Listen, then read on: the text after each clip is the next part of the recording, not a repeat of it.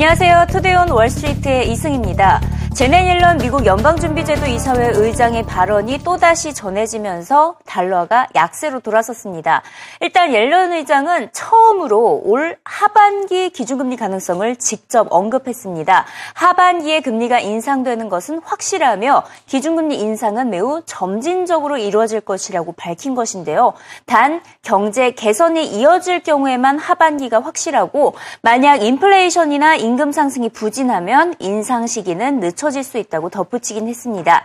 일단 현재 상황으로는 하반기 금리 인상 가능성이 가장 높음을 강조했는데요. 하반기라고 옐런 의장이 직접 언급함에 따라 시장에 돌고 있던 6월달 금리 인상성은 인상성은 어, 한동안 사라질 것으로 보입니다. 옐런 의장은 실업률은 떨어지고 소비 지출도 증가하는 등 경제가 회복되고 있다고 낙관하면서도 달러 강세에 따른 수출 우려는 여전함을 드러냈습니다. Appreciation of the dollar. We mentioned in our FOMC statement that export growth has been weak. Um, you know, when net, net exports now are, you know, projected to subtract from GDP growth. So that is something that um, affects the U.S. outlook that we have to take account of. You might think of it as a factor pushing down the equilibrium real interest rate. But we have to put that in the context of everything else that's going on as well. And consumer spending has been really pretty robust. The other, I mean, the other angle of this is that to the extent that these policies succeed in improving the outlook in our trade partners, faster growth abroad um, is also a positive. And then finally, lower long term rates is also a positive for our outlook. So there are a number of channels of in- influence, the, uh, you know, the dollar being one of them, but only one of them. 시장에서는 이번 옐런 의장의 발언에서 달러와 강세 언급이 주목된다고 진단했습니다. 이를 입증하듯이 지난해 4분기 GDP 성장률 확정치가 2.2%로 시장의 전망치를 하회했는데요. 기업 재고와 설비 투자가 주춤하고 순이익이 감소하는 등 기업 부분이 부진했던 것이 지난해 4분기 성장률 부진에 영향을 미쳤던 것입니다. 특히 수출 부분이 큰 타격을 입었기 때문에 달러와 강세 추이를 더 주시할 필요가 있어 보이는 있는데요. 이를 주장한 소시에텔 제너럴과 웰스파고 소속 애널리스트들을 만나봅니다. And then we've had two or three different Fed governors over the last week mention the dollar. Now she mentions it again. So the dollar is down 3% from the highs. I think clearly behind the scenes, they're very concerned about the dollar. A major investment firm lowered their GDP forecast uh, today down to 1.5%, citing the dollar. So I think dollar, the dollar comments are okay. the headline.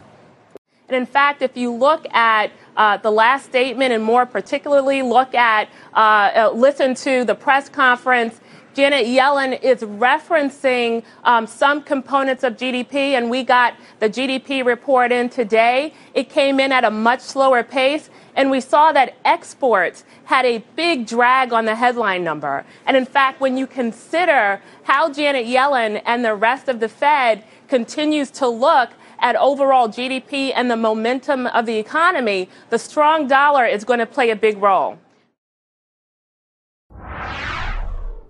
이번엔 국제유가 소식으로 넘어가 봅니다. 사우디아라비아의 예멘 공습으로 4% 넘게 올랐던 국제유가가 하루 만에 다시 진정이 됐는데요. 사우디는 예멘에 대한 군사적 개입을 지속할 것이라고 밝혔지만 시장에서는 확정 가능성이 희박하다고 진단을 했기 때문입니다. 예멘에 대한 공격은 원유의 수급에 직접적인 영향이 없을 것이라는 게 시장의 전반적인 어, 지금 분석이고요. 이에 더해서 미국과 이란 간의 핵 협상 타결 가능성이 높아진 것도 국제유가를 다시 끌어내렸습니다. 서방국에서 이란에 대한 제재를 풀어주게 된다면 이란은 하루 평균 250만 배럴의 산유량을 확보하면서 경제난을 이겨낼 수 있게 되는데요. 이는 원유 시장의 공급이 늘어난다는 의미죠. 국제유가 하락을 주도하고 있다는 분석입니다. The fact is that this conflict uh, between the Houthi rebels and the Saudis and the other um, uh, Sunni Arab states really has no direct effect on the supply or demand for oil. Um, we've seen a lot of disruptions around the world problems in Iraq, problems in Nigeria, problems in Libya, problems in Venezuela. That hasn't affected the price of oil. The Saudi goal here is to take out the capacity of the Houthi rebels to launch missile attacks on Saudi Arabia and particularly on Mecca, which is, of course, uh, something of an obsession with the Saudi leadership understandably so. Um, that can be accomplished fairly quickly. Um, they, it, this was a very large, coordinated airstrike. Um, so, and the Houthi rebels have given no indication yeah. of wanting to block the Gulf of Aden and the other straits through which a lot of oil flows.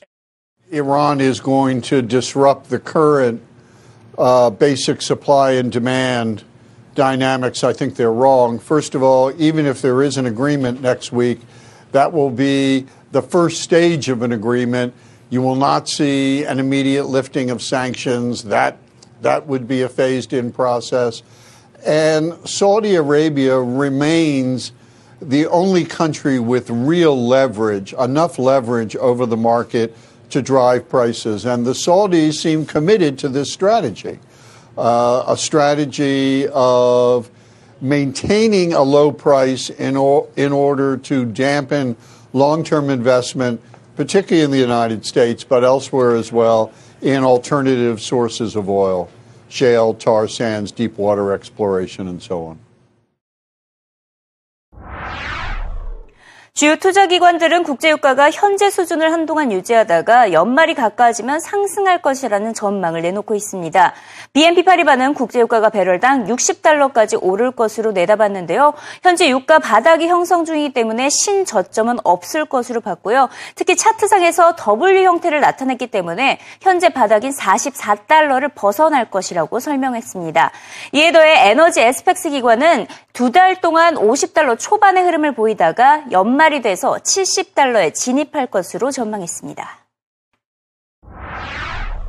We definitely saw a big knee jerk reaction yesterday, but in terms of actual supply risks, I think they're relatively low. We haven't got much of a danger to Saudi production in the east of the country, which is the sort of major centre of supply near the violence. And also, I don't think there's that much risk to the Bab el Mandeb Strait, which is the big transit route that runs nearby. So really, whilst we saw an initial response, the market is digesting that, and I think it's realising that we don't have any supply loss of any significance at the moment, and that's why we're seeing prices come off a bit.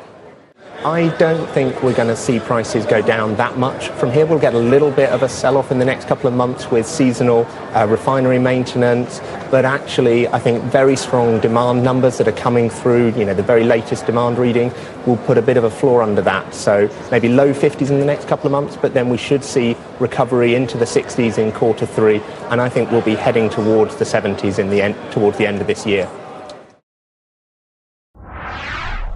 결과적으로 유가 하락으로 어려움을 겪는 곳은 원유 수출 중심의 국가와 원유 생산 업체들이겠죠.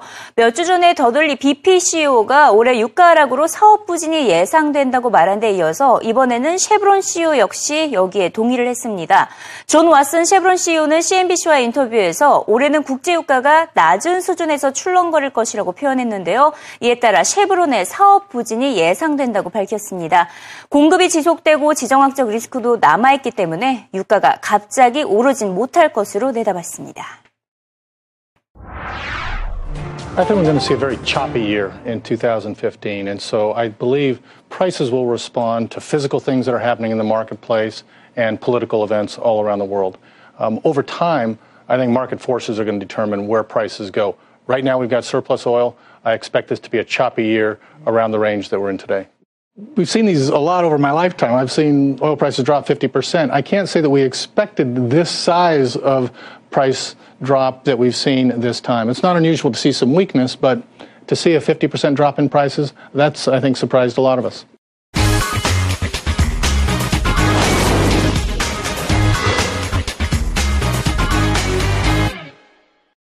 CNBC 헤드라인 시간입니다. 국제유가 하락으로 타격을 받은 국가, 지금까지 헤드라인으로는 베네수엘라와 러시아가 가장 많이 언급이 됐었는데요. 하지만 CNBC는 앙골라 역시 빼놓을 수 없다고 전했습니다. 오펙 멤버이자 아프리카에서 두 번째로 많은 원유를 생산하고 있는 국가인데요. 매일 175만 배럴씩 생산을 하고 있습니다. 그만큼 원유 시장이 앙골라 국가 전체 GDP의 가장 큰 부분을 차지하고 있는데요. 지난 2012년 기준으로는 수출의 97%나 차지를 하고 있습니다. 하지만 최근 유가 하락으로 인해서 지난해 수출이 12%나 감소한 것으로 나타났습니다. 이에 더해 달러와 강세 여파로 환율적 손실도 크기 때문에 앙골라의 부채 규모가 눈덩이처럼 불어나고 있다고 CNBC는 경고했습니다. 중국 인민은행 총재의 발언이 전해졌습니다. 중국 경제의 디플레이션 기조가 지속되고 있다며 경계를 하고 있다라고 공식적으로 입장을 밝힌 것인데요. 글로벌 경제 성장 둔화와 원자재 가격 하락 등으로 물가 하락을 주시하고 있다고 강조했습니다. 인민은행 총재는 중국의 경제 성장률이 다소 급격하게 지체되고 있음을 우려하며 여전히 통화 정책을 쓸 수 있는 여유는 남아 있다고 설명하면서 추가 경기 부양에 대한 기대감을 전했습니다. 이런 가운데 중국 부동산 개발업체들의 매출은 늘고 있지만 막상 수익성은 감소하고 있는 것으로 나타난 것으로 나타났습니다. 무디스는 중국 부동산 개발 업체들이 판매를 늘리기 위해서 가격을 떨어뜨리고, 떨어뜨리고 있는 현상이 지속됨에 따라서 한동안 수익을 기대하기는 힘들 것으로 내다봤습니다. 지난해 중국에서의 주택 판매는 8% 감소했습니다. 마지막으로 다이어트 콜라 시장과 관련된 소식입니다. 미국 내 탄산 음료가 전체적으로 감소를 했는데요. 특히 다이어트 콜라 판매가 가장 많이 줄어든 것으로 나타났습니다. 그래서 펩시가 3위를 여태까지 차지를 하다가 판매 2위의 자리를 5년 만에 탈환을 했는데요. 어, 다이어트 콜라 속에 이제는 다이어트 콜라 속에 너무 성분이 좋지 않다라는 인식이 확산되면서 판매량이 6.6%나 줄어든 것으로 나타났고요. 전반적으로 탄산음료 판매가 지난해 1% 가까이 이렇게 감소를 했습니다. 합니다. 반면 이렇게 탄산음료 판매는 줄었지만 물과 커피 판매 각각 7.3%와 11% 늘어났는데요. 탄산음료에 대한 부정적인 인식이 소비를 10년째 끌어내리고 있다는 분석입니다. I think reduced sugar, uh, we see reduced sugar carbonates in general were down about 6% in 2014. Uh, low calorie colas in particular down about 8%, and that's in comparison to a 3% contraction in carbonates overall. So, yeah, there's definitely a shift away from the diet segment. Definitely a migration from you know consumers that are interested in healthy you know wellness products. Uh, it may be the case that they're exiting that diet soda category uh, and moving to other uh, other categories that are perceived as, as, as wellness products. We think uh, bottled uh, sparkling water, for example, was up 11% in 2014. Um, RTD uh, iced teas uh, were up as well. So I think there are a lot of other options, uh, natural options and functional sure. beverages um, that, uh, that the consumers may be interested in.